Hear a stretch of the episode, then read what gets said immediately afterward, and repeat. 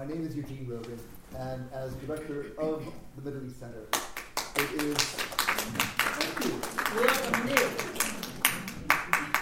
Since I've received my applause, there's no need for me to proceed. We can stop now and go on to the next speaker. Soon that you, you said your name and I have to clap my hand. So appreciate it. I'm honored. I honor too. It is, of course, a great occasion for both the Middle East Center and the college to be welcome you, our distinguished guests, and of course, President Ramos Horta. Not just a man of peace, but a son of this college, whose connections to St. Antony's go back to 1987. You've been a regular visitor returning to our community, and I understand, sir, that the college has followed you wherever you went, particularly the bursar when it came to the repayment of battels. In this, St. Antony's is no more hospitable and no less hospitable a college than any other part of Oxford. But it has a discrete charm of its own, which is that it's, as a college, singularly focused on the issues that unite and divide the world today in all of its parts, in every one of its continents. And in that, I think that the experience of Timor Leste, in its tragedy and in its renaissance, has been a role model and an example that is particularly valid for those of us who work on the Middle East. When we look at the conflicts that are raging across our region, a region with which, sir, you are very familiar from your own visits to Israel, Palestine, and across the region. We are seriously in need not just of figures of peace, but also of the kind of institution building that will make peace a stable and enduring feature of the landscape. This is the singular accomplishment of President Ramos Horta and of his people in Timor Leste. And we salute you, we welcome you back, and we welcome you all to the Middle East Center. I want to say one last thing before my next round of applause, which I also want to note that this is a building that's also very special for the college. It's the college's newest building. It was designed by a special architect, Zaha Hadid, who was also a friend of this college. Her brother was an honorary fellow of the college. This is a project that she invested a great deal of her own energy in, and she came in May to open the building for us. But we lost uh, Zaha 11 days ago. It was a very sudden death, and none of us had known that she was ailing and expected this. And uh, so there are many firsts. This is the first major event we've had since losing our architect. It's the first exhibition we've held in this building since it was opened. The idea that the exhibition is one in vernacular architecture and that it has been so beautifully presented would I know bring tremendous delight to Zaha and the whole architectural team. So, though we mark her passing with sadness, I think that today is a kind of celebration of what she's given this college and what you have brought to this building of hers through this beautiful exhibition and the interest that you bring to tonight's event. So, on behalf of the college and on behalf of the Middle East Center, I wish to extend you all a very warm welcome and to ask Matt to.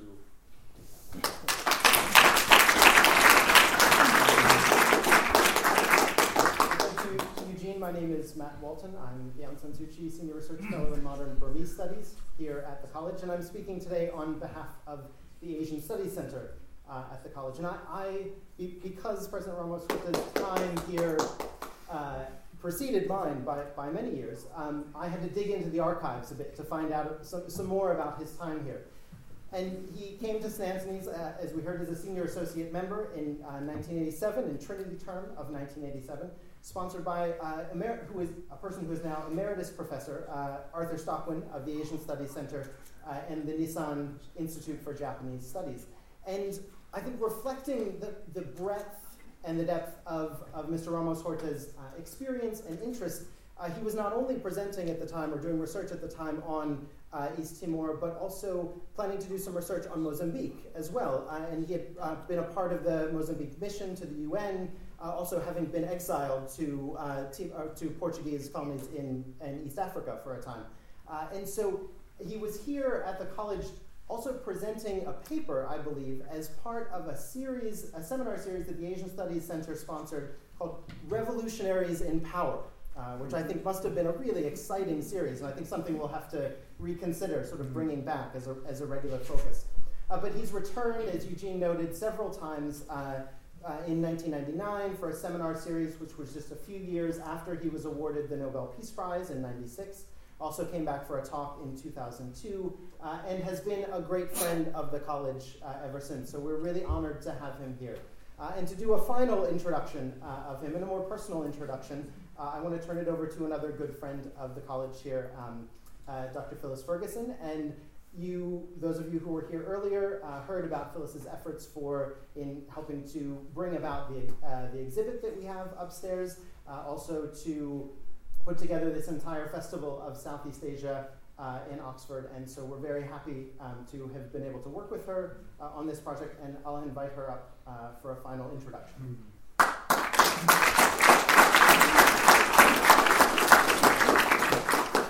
Thank you. I'm, I'm glad to see all of you here, and thanks, Eugene, and thanks, Matt.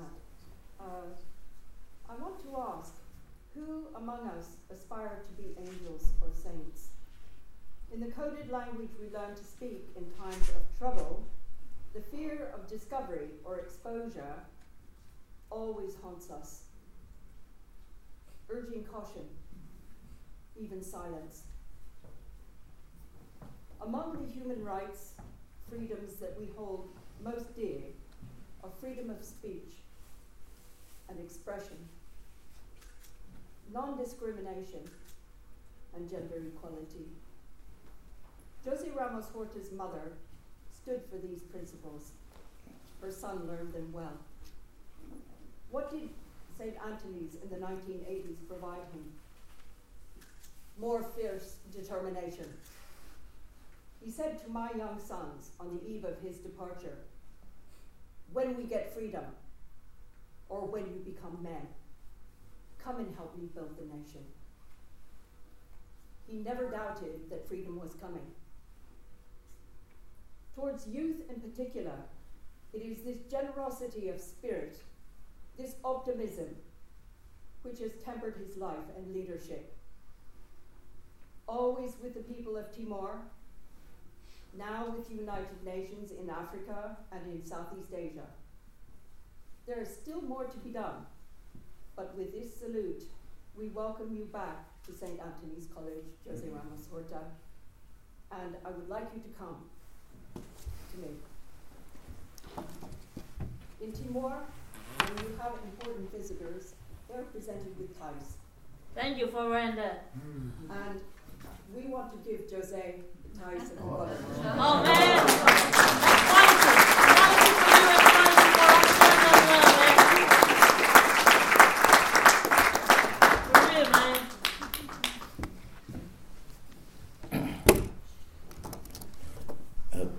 Thank you for uh, uh, Phyllis uh, acting uh, warden of the school uh, for bringing me back to uh, Oxford.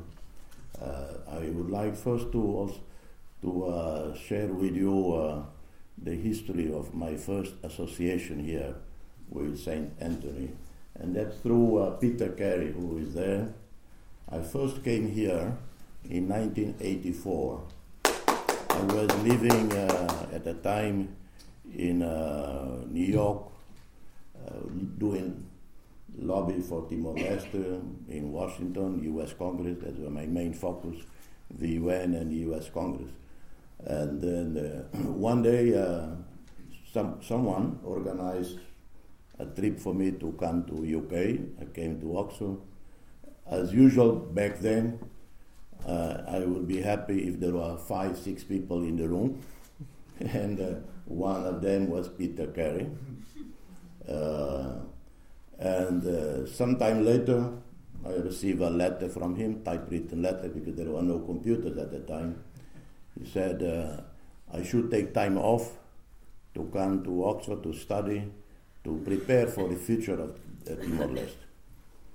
And uh, you know, it was not only the fact that he uh, believed in the possibility of Timor-Leste independence, because for, for me, what is uh, most, you say, heartening and uh, very important value is that one might not believe in the success, possible success of a cause, whatever that may be.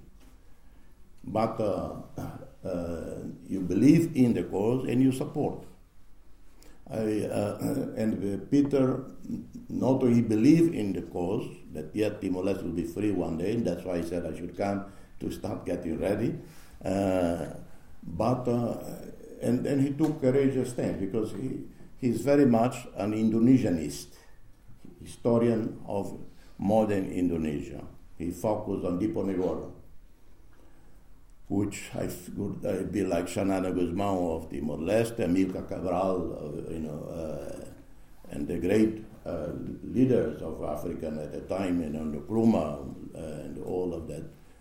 Uh, married to an Indonesian, and back then, and even in some situations today, if you're an academic, you are doing research on a particular country, the regime might not, not like what you're doing. Uh, so he, uh, nevertheless, he uh, decided to speak, uh, to write, to speak out on Timor Leste, risking his uh, academic career with uh, in Indonesia. So I came here to Saint Antony in '87, and it was a great experience. I learned a lot and uh, guided by also Professor Arthur Stockwin, uh, originally from Australia, a great uh, human being who, and I attended so many lectures at Nissan Institute. but as as uh, acting uh, warden was saying, uh, at that time, my research work was a lot on uh, Mozambique. Uh, not so much Mozambican politics, but I found the Mozambique situation at the time very interesting from a geopolitical uh, perspective. You have a Southern Africa that was a battleground for US, China to some extent, uh, Soviet Union, uh, as you recall, uh, Cuban uh, presence in Angola in a massive way. It was, you know, it was that Cuban introduction into Angola, crossing the Atlantic. these guys in fishing vessels and other with Americans watching. the U.S. knew they were, and uh, but the U.S. was not doing, going to do anything because it would risk confrontation with the Soviet Union. So Cuba landed uh, on the eve of South Africa uh, uh, entering Luanda, the capital. South African troops, uh, but regular South African troops uh, supporting UNITA FNLA were uh, 40 miles from Luanda. And well, South Africans suffered their first defeat at the gates of Luanda in the hands of the Cubans. So my interest was on geopolitics of uh, that uh, time. I wrote a paper, uh, disappeared because you know there were no computers at that time, so I don't know where the paper is. And it's called Mozambique Diplomatic uh, has a chess game, Southern Africa diplomatic chess game, something like that. Anyway, you might uh, wonder who are these three people standing there. Uh, but there's one particular person uh, I should introduce you to. That's Peter Gordon, a great uh, journalist, and uh, he was the the first journalist, anchor person, reporter, who did the f- film on the massacre of Santa Cruz in '91 it was not BBC, it was not CNN, it was Yorkshire Television. I was young, man. Uh, Peter Gordon went to Timor Leste and recruited a cameraman, Max Stahl. And he went to Timor Leste at the time under English control clandestinely. And who was his interpreter? A young woman who later became the wife of our first president his sword Gusmão. So it was Peter here who was standing there very discreetly, humbly, but uh, he was incredibly incredible. Now they're doing a, a story on me for NHK in Japan, which I uh, I don't know how interesting you can make a film of someone talking in a given election, but uh, so.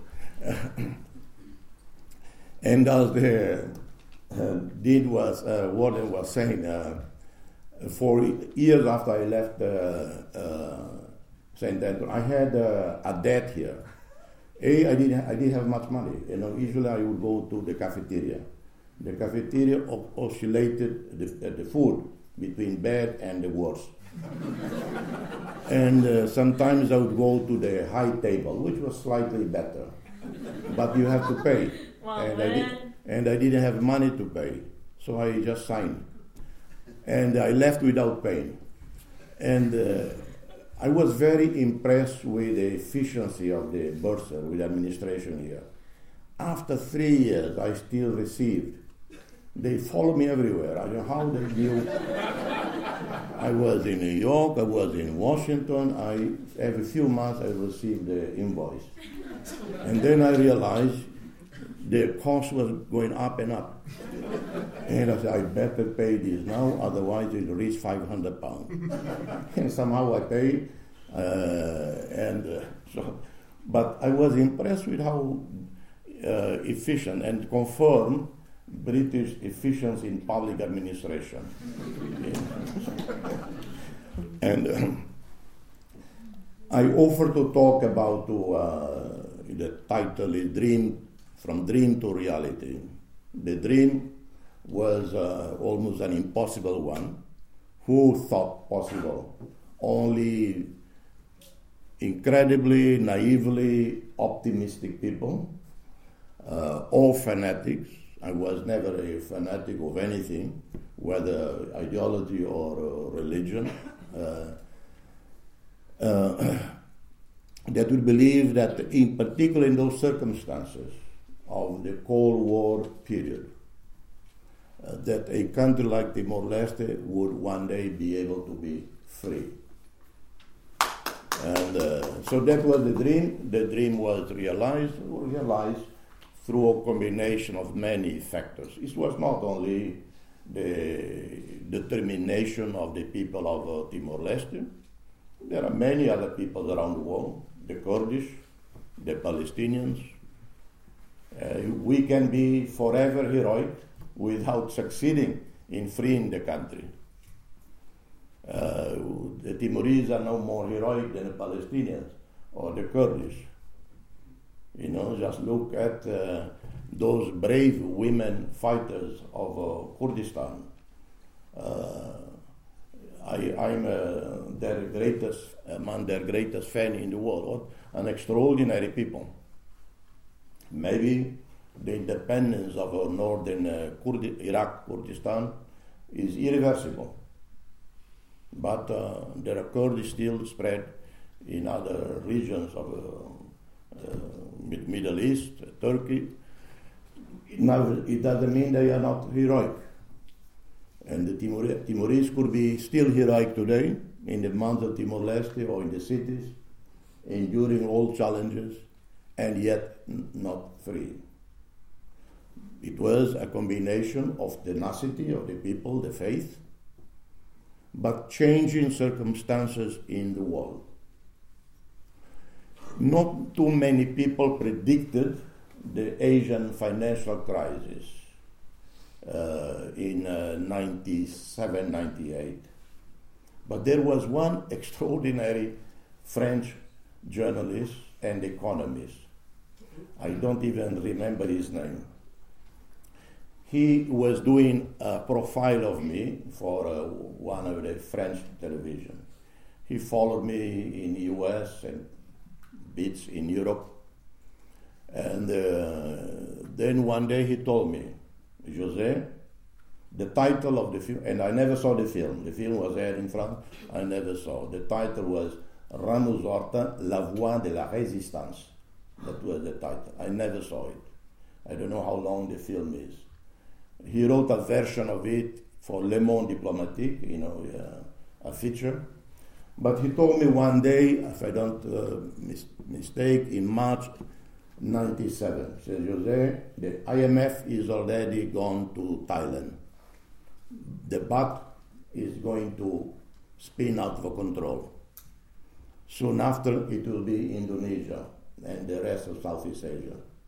You should seize the opportunity to exploit the situation in your favor.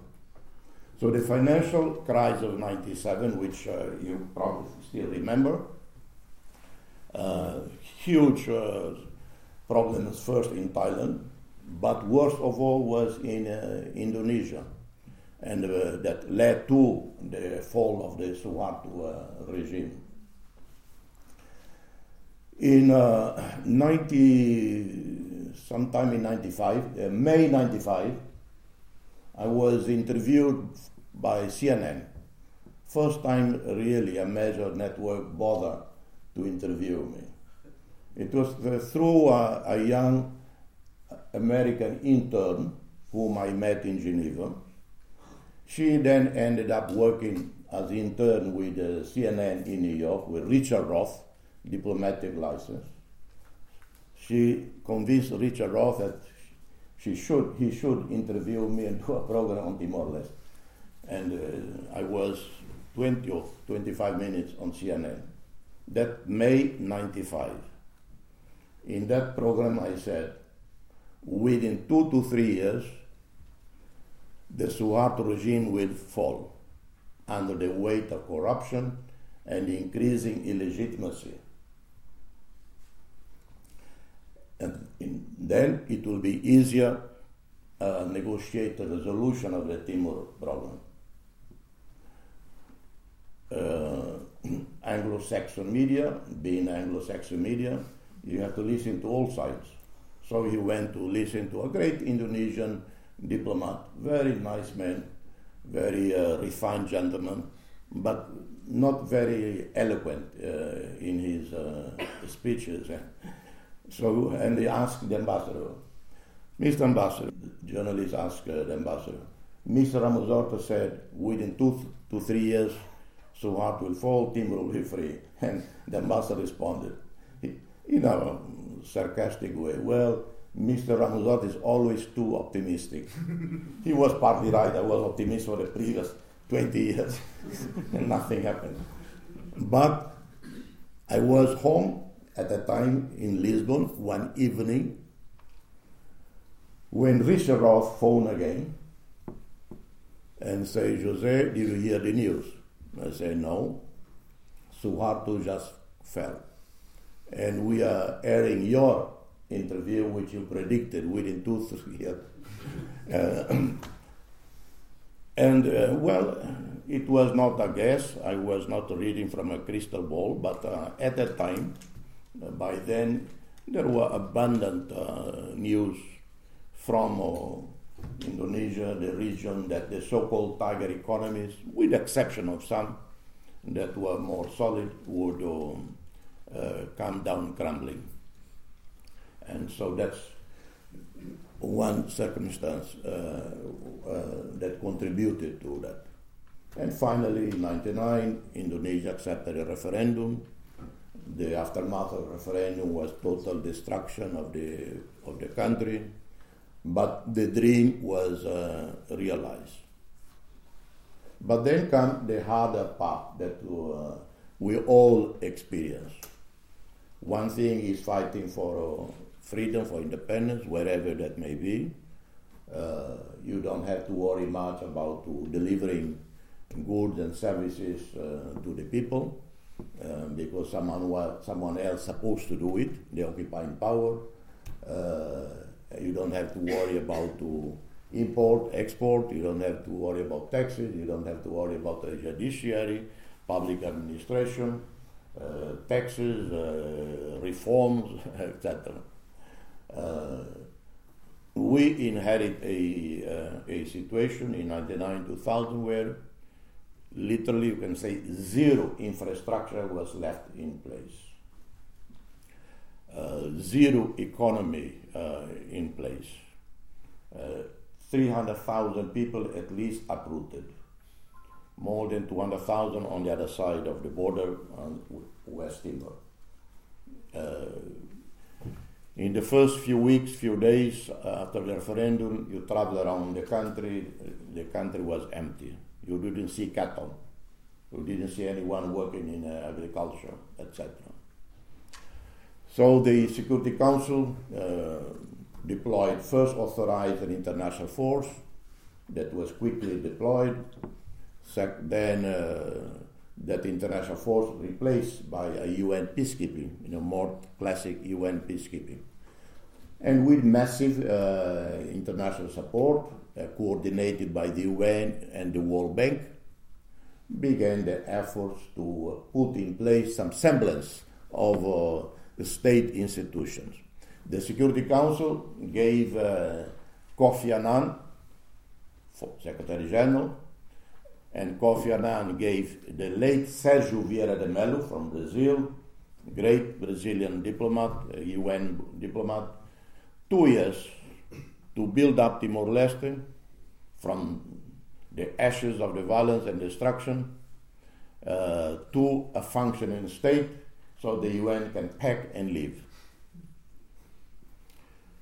In two years, that's the. I was a lonely voice at the time arguing for a five-year transition.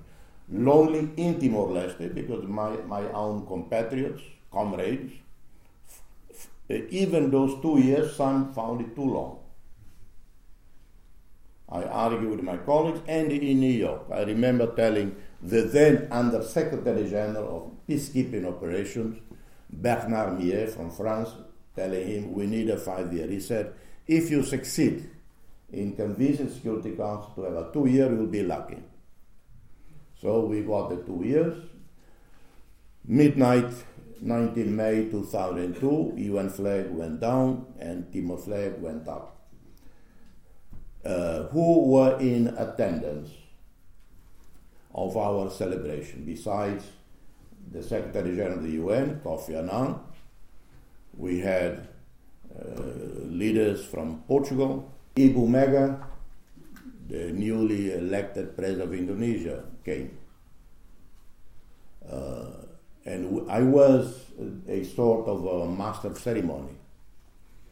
Uh, and everything was broadcast live at the time. CNN, BBC, a number of them.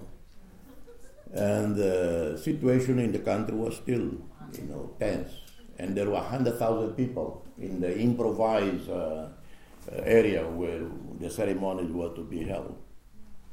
And uh, Xanana Gusmão went to the airport to welcome uh, the president, and uh, first she had to go to the Indonesian military cemetery. And then I was constantly in, in touch with the people involved to tell me when uh, the president would approach the stadium. Can you imagine uh, the tension? You know, you would need just one person to shout some obscenity. You know, you have these, uh, you know, common in uh, situations, you know, and then everybody else probably uh, do, or others would protest against the ones who shout. So it will be, uh, and uh, as I was told, she is approaching, two, three minutes. I told the people, Ibu Mega is coming. She is going to join us. Show our Timorese traditional hospitality and welcome her. Uh, the crowd, 100,000, erupted applaud, applauding. There was zero incident. The Australian Prime Minister at the time, uh, John Howard, was there, the Portuguese Prime Minister, and many other international uh, luminaries were there. Bill Clinton was there.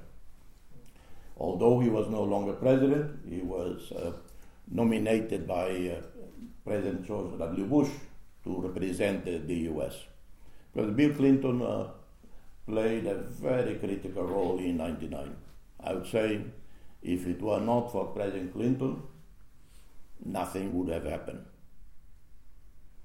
Uh, everything hin- was hinging on Washington. And uh, I will not go into details now, but uh, so that we save time. Uh, so we were very pleased that President Clinton uh, came, and George W. Bush knew how uh, President Clinton's role it was, and it was fitting that he would represent the U.S. Uh, for us, it was not only a matter of uh, building the state. All of us with very little experience or no experience whatsoever. I was known as having the greatest uh, international experience. Well, but my international experience was uh, quite a lot organizing street demonstrations. That's not exactly diplomacy, not exactly managing a foreign ministry, you know. And uh, I was very good at that, annoying the Indonesian diplomats, uh, Indonesian foreign minister, uh, undermining Suharto's visit wherever they were. And that's not exactly diplomacy, that is street activism. Uh, but I had a reputation as uh, experienced diplomat, so you become the foreign minister. well, I have to quickly uh, switch from a street activist to be a, a diplomat. But then, can you imagine other more complicated portfolios? Justice sector, public administration, Ministry of Finance, education, economy, agriculture. And hardly any of us had uh, experience. So we had a lot of international advisors provided by the World Bank, by different countries. Timor-Leste really were full of uh, UN-plated cars, World Bank cars, full of uh, consultants, uh, etc. Many, if not most, will experience in different situations. Uh, others maybe not so uh, experienced. I remember meeting a lady uh, from US. She had arrived there completely lost.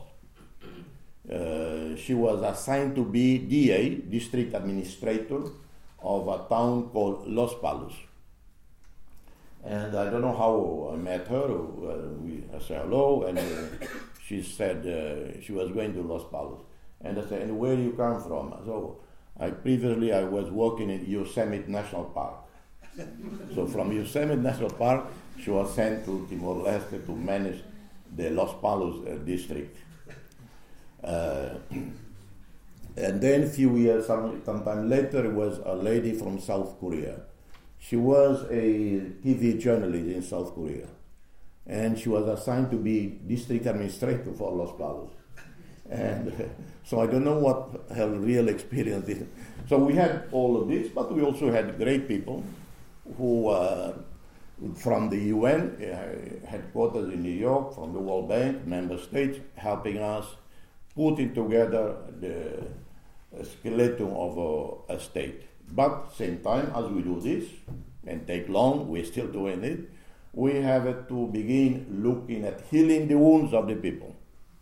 Because the conflict was not only, it was a black and white, that, you know, every Timorese were one side and the Indonesian army on another. No, there were Timorese who, for a long time, favored the occupation, collaborated. Some willingly because they believed in it, but others for opportunistic reasons, or others for fear.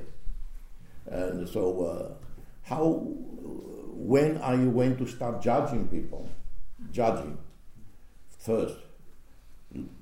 Next is to try people.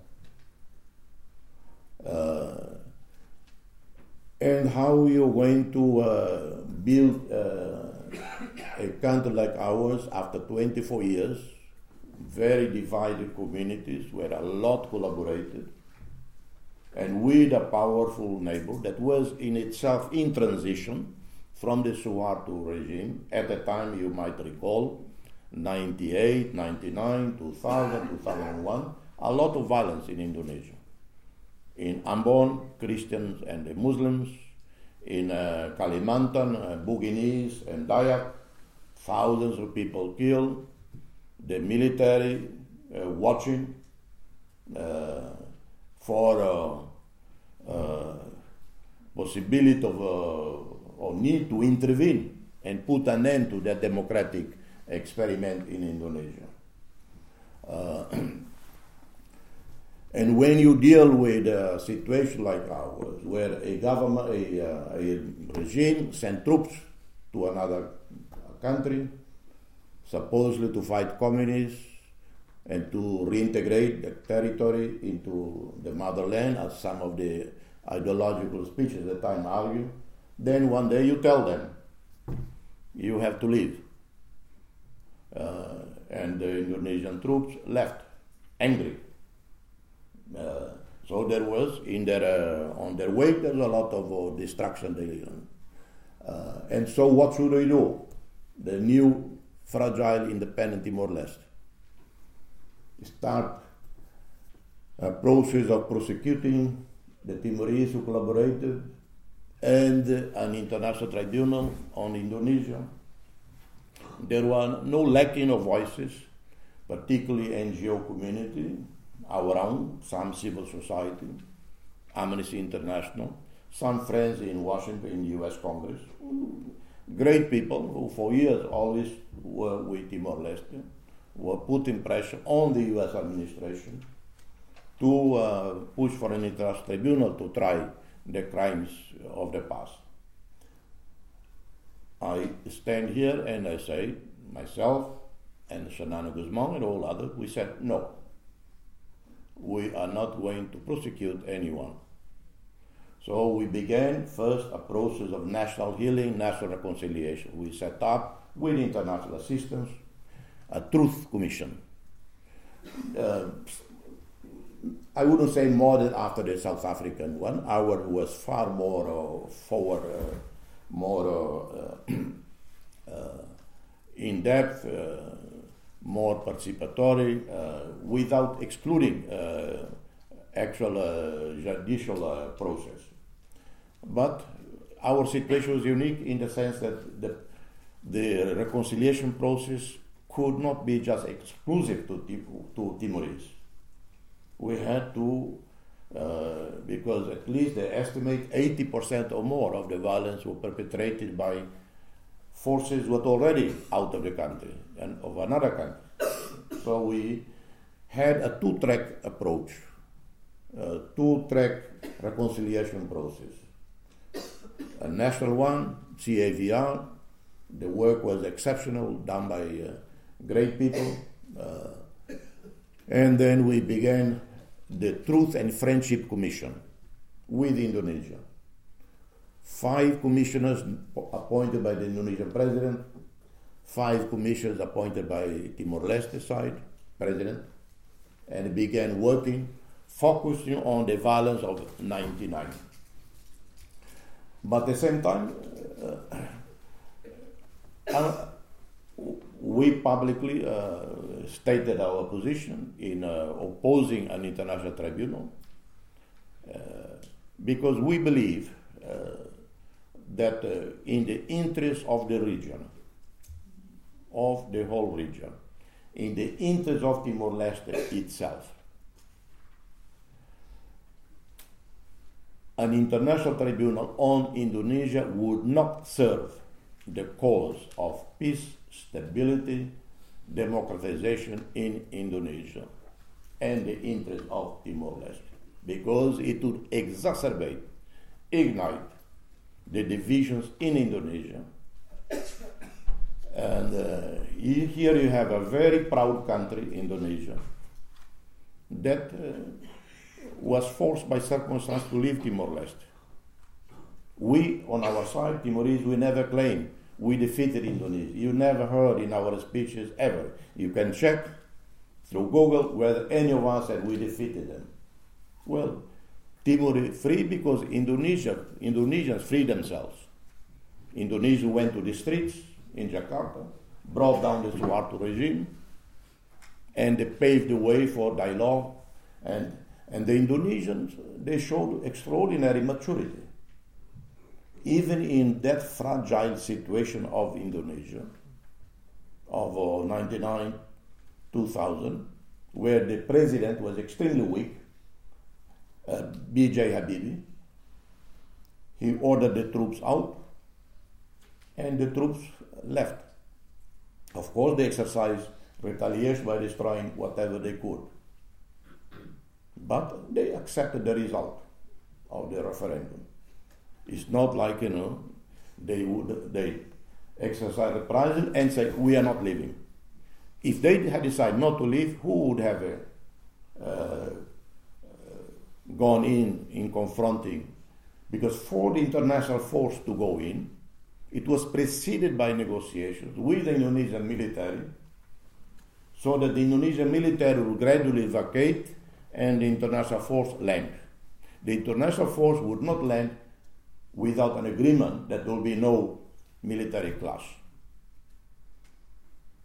And that was success of diplomacy.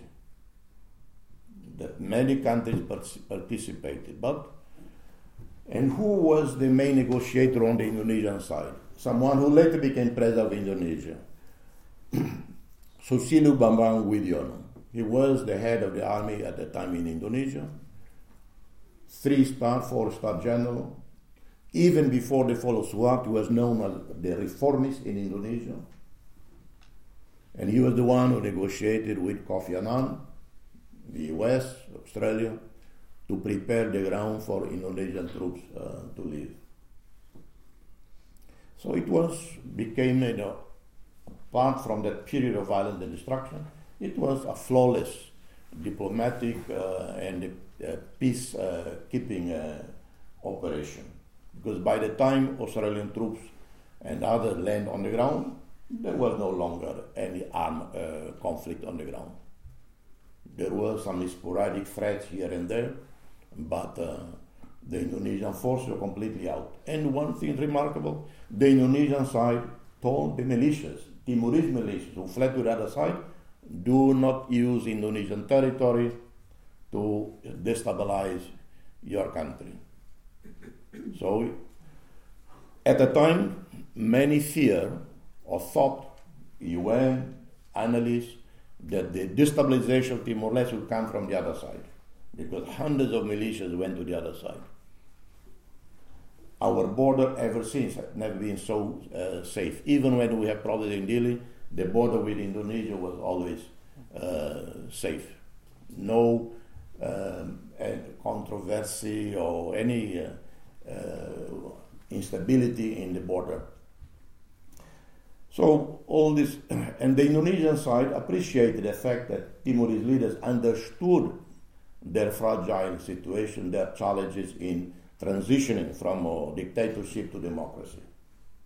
And that's why today, I would say there are no two countries in Asia that have better relationship than Timor-Leste and Indonesia.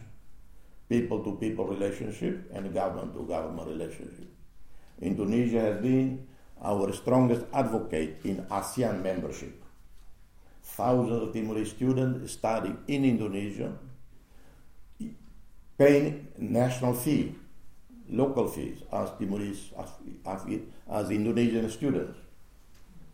Uh, no Indonesian university char- charge Timorese students international fee, particularly public uh, universities. And uh, and that's because the Indonesian uh, and the Indonesian side showed its statesmanship, in the sense, rather than you uh, exercise revenge, even just by ignoring Timor Leste on its back. No, they turn around and they walk halfway to meet us and begin the process of normalization of relations.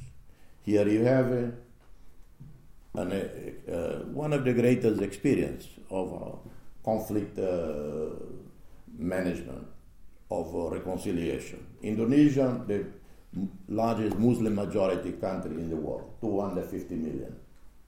Timor-Leste, the 97, 98% Catholics. Timor-Leste, victim of the occupation. You would think that there would be a lot of hatred in Timor-Leste towards the uh, Indonesia? Well, zero. Uh, and uh, so you have two countries very different, one victimized, and yet we have an exceptional relationship. In, uh, as president in 2011 or 10, I don't remember the year, I visited Israel and Palestine.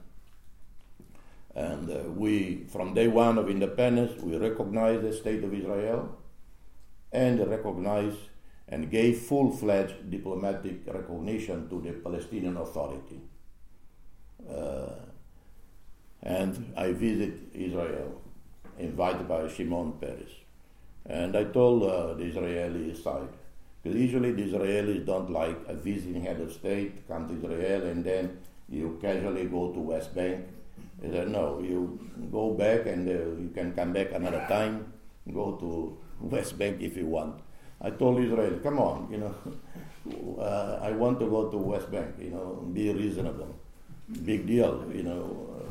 Why such a hassle? You know, I had to go to Paris and then fly to Amman and find my way to West Bank. You know that is just not possible. So the Israelis agreed, first time ever. After a state visit to Israel, three days, I gave a public talk at the Hebrew National University. And then the Mossad and Israeli security drove me through the labyrinth and hand me over to Palestinian security and protocol on the other side. On the other side, there were Timor flags everywhere, was all because it was a state visit, like my visit to Israel. And then when I finished, at the end of the day, the Palestinians delivered me back to Israeli security and back to I don't remember where the airport is, Tel Aviv or Jerusalem, and I flew out. Uh, and uh, throughout my, I had two public talks in Israel, uh, and one in Israel, the other one in Palestine. I didn't upset anyone. I didn't comment on Israel's or Palestinian uh, situation. I shared the experience of Timor-Leste and Indonesia with our brothers in Israel and our brothers in Palestine. How two countries, more than two decades in conflict, and so much, that so many deaths, and still living, still feeling, still many thousands unaccounted for even today. And we have a, this exceptional relationship. The message was delivered this way to Israelis and the Palestinians. But that is possible because the other side, Indonesia, also has shown great maturity. Recently, I end uh, this particular part of the comments here.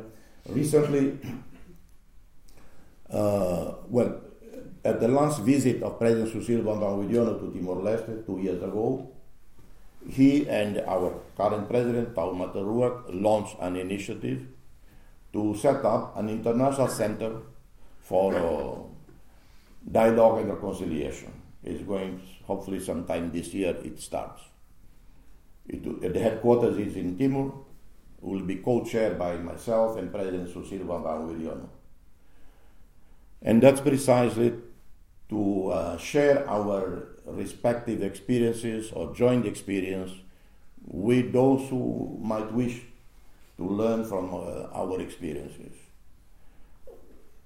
we have a joint experience, but also separate experience. In the sense, Timor-Leste is not the same uh, Indonesian experience. Non-self-governing territory, building state.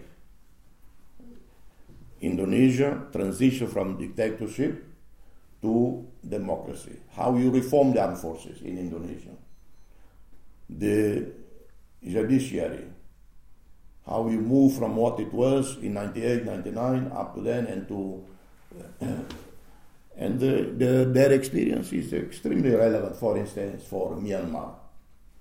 Every time I'm asked by friends in, uh, to uh, share our experience with Myanmar, I keep saying, I think it's more relevant the Indonesia experience very similar in that you know you have a dictatorship in Myanmar.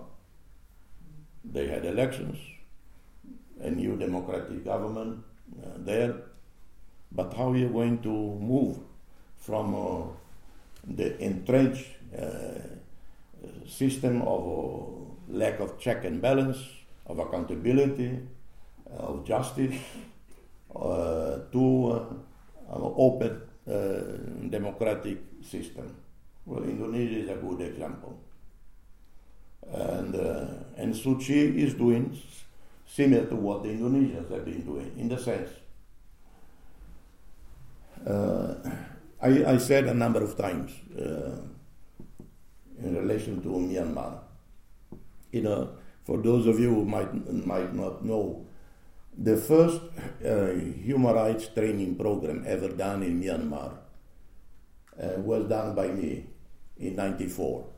July 94, I entered Myanmar illegally to conduct a human rights and diplomacy training program to NLD, to Karen, uh, more than 100 people in the jungles of Myanmar. At the time, I thought to myself, are we really serious? Teaching human rights, diplomacy in the jungle, what are they going to do with this? and I was almost caught by the, the Burmese military. And uh, but I, I keep telling them the more relevant experience is uh, Indonesia's experience.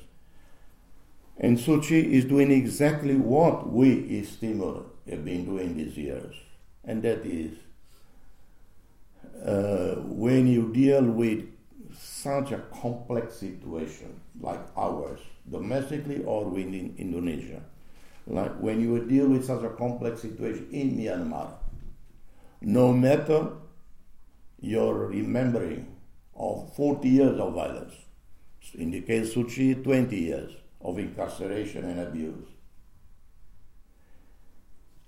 You have to work with the other side. You have to gain their trust. You have to understand their fears, their suspicions. You have to be prudent. You have to compromise. Because in the fight for democracy, for human rights, there is no straight line. I keep telling our people, our youth who often criticize the leadership, particularly myself and uh, Xanana Gusmão, we are both always the target of criticism by our NGOs when it comes to uh, the issue of justice. I keep telling them, when we fight for democracy, for human rights. We fight because we believe in that, because of our convictions. But we fight also with our brains. You know when to wait, when to step aside, when to step back. You try to go in a dogmatic, uh, ideological fashion, not understanding the forces that you're dealing with, you jeopardize everything and there will be no freedom for anyone. So that's what Suu Kyi is doing. And that's what often I say to people. I was in Myanmar uh, a year or so ago, might go again soon, uh, upon uh, insist- insistence by them to share um, some talks there. And that's what she's doing, and uh, managing a very complex, delicate situation. And that's what our Indonesian friends have been doing, that's what we have been doing. There are no black and white, no straight line. Uh, when I was president, I signed off a lot of, uh, how you say, pardons. And uh, I was criticized by our NGOs. President Ramos he doesn't even read the files. He pardoned left and right and undermining justice. I said, well, I actually read. And if my, the, my greatest sin in life is that I pardon too often, I'm happy to live with that sin. My point is, our, uh, we have a, a incipient, fragile justice system. And uh, to, today, very courageous. Many high profile cases are in court. Sometimes in, uh, det- determined to show their independence, and sometimes because of the complexity of the cases, their own inexperience, uh, justice might not always uh, is served. Uh, and sometimes a case can be politicized because the prosecution want to show their work. And because of lack of resources, experience, you might commit an injustice. Or if you have committed an injustice, but the other side fight back and expose the weakness of the system.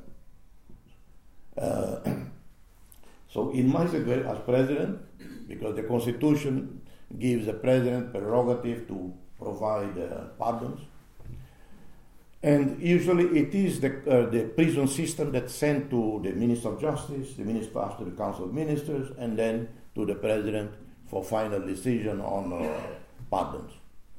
Well, because of our uh, great efficient administration, well, many of the prisons are forgotten. So I took initiative. I would send my people, go to the prison, check who is there. and uh, so they would come to, so I would take the initiative. And people would complain. That is not his job. Yeah, it is my job. Because the people are there they should be uh, tried or should be out by now and they are still there. And, and this is part of the whole uh, extremely difficult process of uh, from, from, dream, from dream delivering to the people. The country is doing reasonably well. Economically, the last few years, a lot of changes. Uh, what it was 10 years ago, 15 years ago, or even just 7 years ago, what it is today. Dramatic difference. Electricity, almost 80% of the people have access. Those who are not having regular electricity are having solar panels in the villages. At independence, we had only 19 Timorese doctors. Now we have almost 1,000 medical doctors, Timorese. Most of them trained by Cuba. 700 we sent to Cuba to study medicine, all paid by Cuba. 400 have been trained in Timor, most already finished, so about 1,000, maybe more. School enrollment went from 60 something percent in 78 years ago to now more than 93 percent. Well, but it doesn't mean that, you know, because we have 1,000 doctors, we have a great school enrollment, everything is running well. No, it, uh, it is not. The figures alone do not tell the whole story. There are still problems. When I was in Guinea-Bissau, the president of Guinea, I was there as special president, secretary general. The then president of Guinea-Bissau used to tell me, President Ramos Horta, here in Guinea-Bissau, everybody want to be a minister because you are minister, you need only six months, you steal enough, you make a, build a palatial home. I would tell the president, I say, President, in Timor Leste we also steal, but we still slowly over five years. so you people in Guinea-Bissau are more efficient, faster. And when I went back home, I shared this joke with my Timorese brothers and sisters. They told me, President, you're outdated. Now we're stealing millions. Corruption is a real challenge in Timor Leste. But the good thing, as I mentioned, the, the courts are cracking down on the, on the abuses by the people, by officials, and so on. The country has been living off oil primarily. God gave us in a very timely fashion. And that's how God make decisions by independence day, we start having oil and gas revenues. And that's where uh, has been financing our, our, budget, the infrastructure project. But oil price dramatically down. So Timor-Leste has to be, has some uh, reserves, 16, a bit over 16 billion dollars accumulated in, in over only like seven years and thanks to the government, uh, particularly at the time Alkatiri, Mari Alkatiri, the first Prime Minister of Timor-Leste, who set up the Petroleum Fund, the Sovereign Fund, and uh, thanks to that, that today we still have a, a lot of savings that can last for several years until such a time that we are able to diversify the economy. So that's where we are. 2017, we have a new elections. The only time in my country when money didn't influence the election was in 2001, 2002. I don't know whether at the time we were all honest or because no one really had money in 2001, 2002. so you, cannot bribe anyone. 2007 elections, I noticed, suddenly uh, a lot of rice being distributed around the country, bicycles, t-shirts, music, all kinds of uh, activities. Suddenly, uh, so money began to be a part of the elections in Timor-Leste. By 2012, millions of dollars exchanged hands. So Asian-style democracy made its inroads into Timor-Leste. Where did it learn from? Indonesia, Philippines, Thailand, Brazil, the US. Well, there is no lacking of good models. uh, uh, and but I, I say in a very practical way. For me, I have no ambition that Timor Leste should, in the next few years, become another Norway or Finland. Only Norway, Finland, no one steals. Elections are absolutely flawless. Peter, uh, Peter Thompson here, my friend from Northern Ireland. Probably Northern Ireland is a bit like in Bissau and Timor-Leste when it comes to not clean elections. Uh, uh, probably only uh, in uh, Finland and Norway. But for me, what uh, matter is no one is killed because of a damn election. If people want to sell their vote, sell their conscience, is their problem. They have an opportunity to vote freely. I cannot stop everybody from trying to not to uh, uh, bribe. Uh, but the first uh, test for us, and this have so far is all these elections so far have been largely f- free of violence. I believe 2017 will be uh, the same. So I thank you for the patience, uh, for listening to me, to share to the story of uh, Timor Leste, where we are. I'm happy to answer some questions today. Mm.